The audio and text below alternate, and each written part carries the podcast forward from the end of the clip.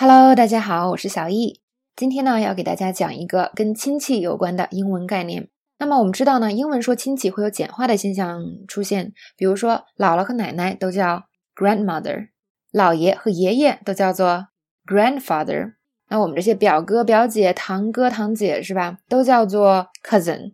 但是英文中也有复杂的地方，就比如说这个后的概念啊，比如说后爸、后妈、后姐、后弟，哎，这个就要区分了。那比如说呢，如果小易有一个后妈，那么他和我爸爸生的孩子啊，就叫做就叫做我的 half sister 或者 half brother。那如果呢，我有一个后妈，她自己带来了一些孩子，跟我没有任何血缘关系，那通常呢，这种叫做 step siblings。就是后的兄弟姐妹，所以我们可以说 step sister、step brother。但是如果呢，我完全是被领养的，就是我跟我的父母因为这样的原因没有任何血缘关系，那这种呢，我要称他们为 adoptive parents。那我呢，就是一个 adopted child。